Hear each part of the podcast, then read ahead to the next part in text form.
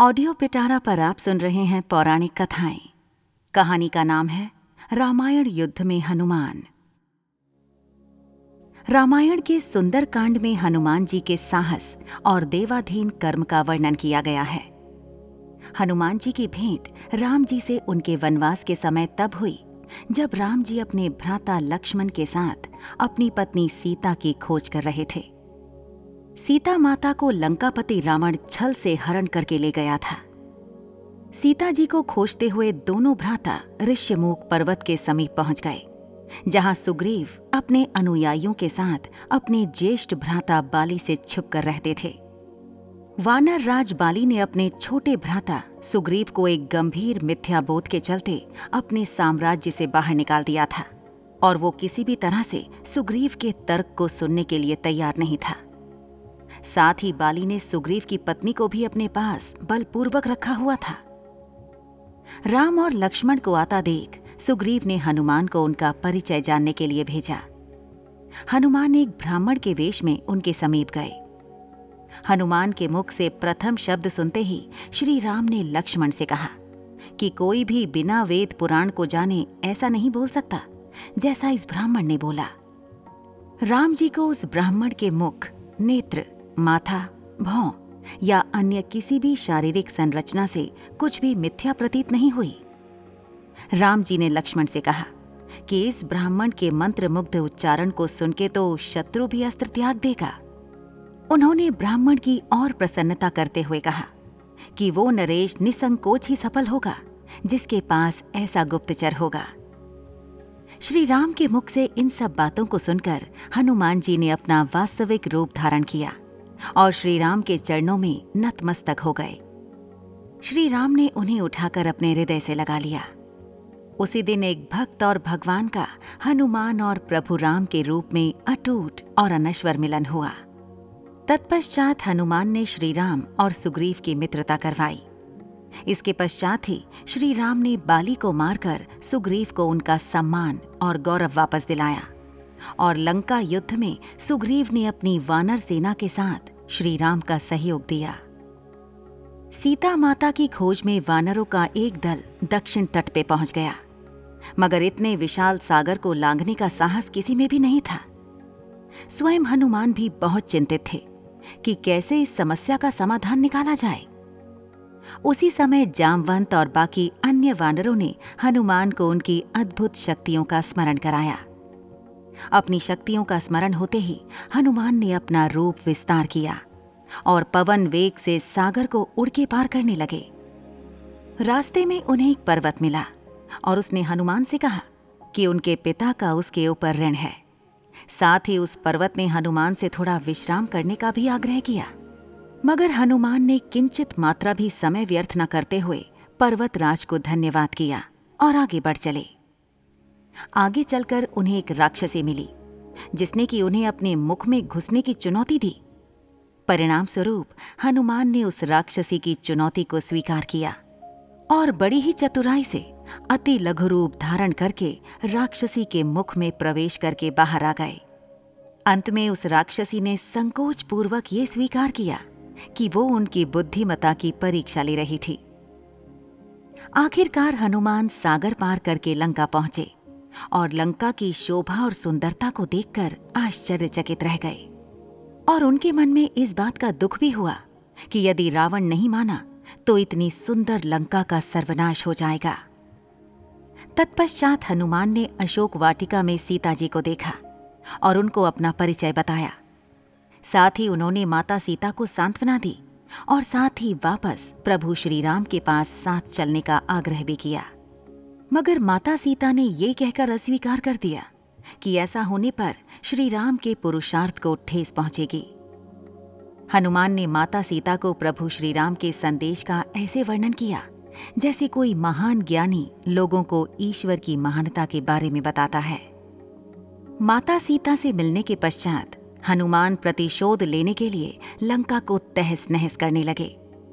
उनको बंदी बनाने के लिए रावण पुत्र मेघनाद ने ब्रह्मास्त्र का प्रयोग किया।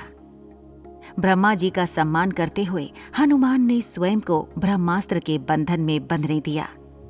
साथ ही उन्होंने विचार किया कि इस अवसर का लाभ उठाकर वो लंका के विख्यात रावण से मिल भी लेंगे और उसकी शक्ति का अनुमान भी लगा लेंगे। इन्हीं सब बातों को सोचकर हनुमान ने स्वयं को रावण के समक्ष बंदी बनकर उपस्थित होने दिया। जब उन्हें रावण के समक्ष लाया गया तो उन्होंने रावण को प्रभु श्री राम का चेतावनी भरा संदेश सुनाया और साथ ही ये भी कहा कि यदि रावण माता सीता को आदर पूर्वक प्रभु श्री राम को लौटा देगा तो प्रभु उसे क्षमा कर देंगे।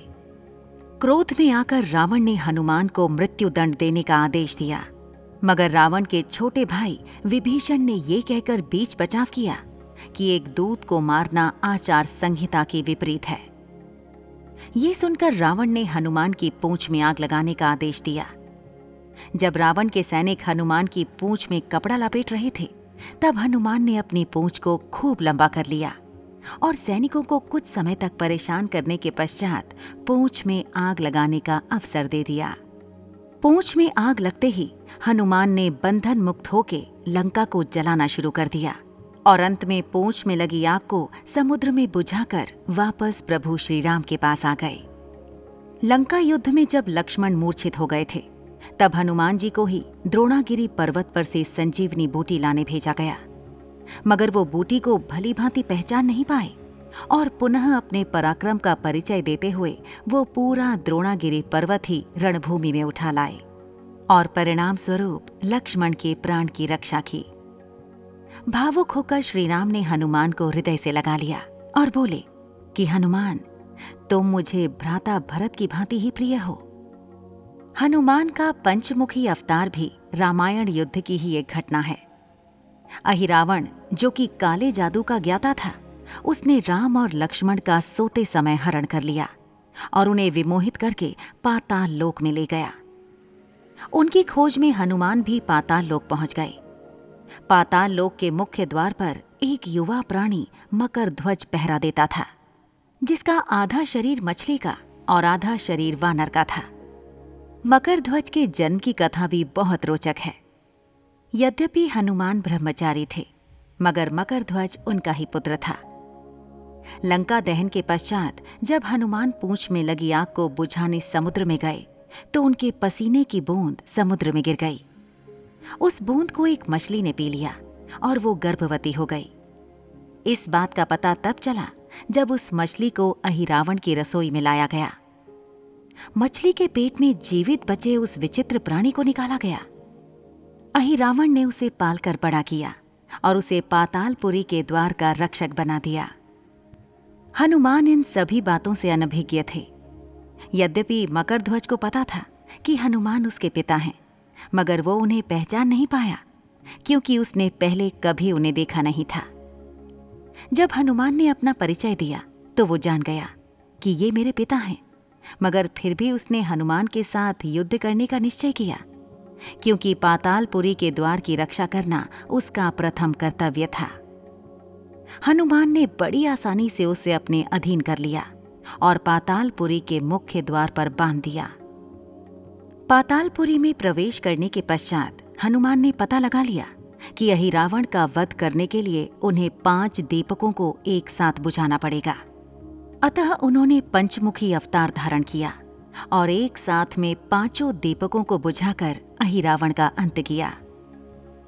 अहिरावण का वध होने के पश्चात हनुमान ने प्रभु श्रीराम के आदेशानुसार मकर ध्वज को पातालपुरी का नरेश बना दिया। युद्ध समाप्त होने के साथ ही श्रीराम का चौदह वर्ष का वनवास भी समाप्त हो चला था। तभी श्रीराम को स्मरण हुआ कि यदि वो वनवास समाप्त होने के साथ ही अयोध्या नहीं पहुंचे तो भरत अपने प्राण त्याग देंगे। साथ ही उनको इस बात का भी आभास हुआ कि उन्हें वहां वापस जाने में अंतिम दिन से थोड़ा विलंब हो जाएगा। इस बात को सोचकर श्रीराम चिंतित थे, मगर हनुमान ने अयोध्या जाकर श्रीराम के आने की जानकारी दी और भरत के प्राण बचाकर श्रीराम को चिंता मुक्त किया। अयोध्या में राज्याभिषेक होने के बाद प्रभु श्रीराम ने उन सभी को सम्मानित करने का निर्णय लिया जिन्होंने लंका युद्ध में रावण को पराजित करने में उनकी सहायता की थी। उनकी सभा में एक भव्य समारोह का आयोजन किया गया जिसमें पूरी वानर सेना को उपहार देकर सम्मानित किया गया। हनुमान को भी उपहार लेने के लिए बुलाया गया हनुमान मंच पर गए, मगर उन्हें उपहार की कोई जिज्ञासा नहीं थी। हनुमान को ऊपर आता देखकर भावना से अभिप्लुप्त श्रीराम ने उन्हें गले लगा लिया और कहा कि हनुमान ने अपनी निश्चल सेवा और पराक्रम से जो योगदान दिया है, उसके बदले में ऐसा कोई उपहार नहीं है जो उनको दिया जा सके। मगर अनुराग स्वरूप माता सीता ने अपना एक मोतियों का हार उन्हें भेंट किया। उपहार लेने के उपरांत हनुमान माला के एक एक मोती को तोड़कर देखने लगे। ये देखकर सभा में उपस्थित सदस्यों ने उनसे इसका कारण पूछा, तो हनुमान ने कहा कि वो ये देख रहे हैं कि मोतियों के अंदर उनके प्रभु श्री राम और माता सीता हैं कि नहीं, क्योंकि यदि वो इनमें नहीं है तो इस हार का उनके लिए कोई मूल्य नहीं है। ये सुनकर कुछ लोगों ने कहा कि हनुमान के मन में प्रभु श्री राम और माता सीता के लिए उतना प्रेम नहीं है जितना कि उन्हें लगता है। इतना सुनते ही हनुमान ने अपनी छाती चीर के लोगों को दिखाई और सभी ये देखकर स्तब्ध रह गए कि वास्तव में उनके हृदय में प्रभु श्री राम और माता सीता की छवि विद्यमान थी। ऐसी ही इंटरेस्टिंग किताबें कुछ बेहतरीन आवाजों में सुनिए सिर्फ ऑडियो पिटारा पर। ऑडियो पिटारा सुनना जरूरी है।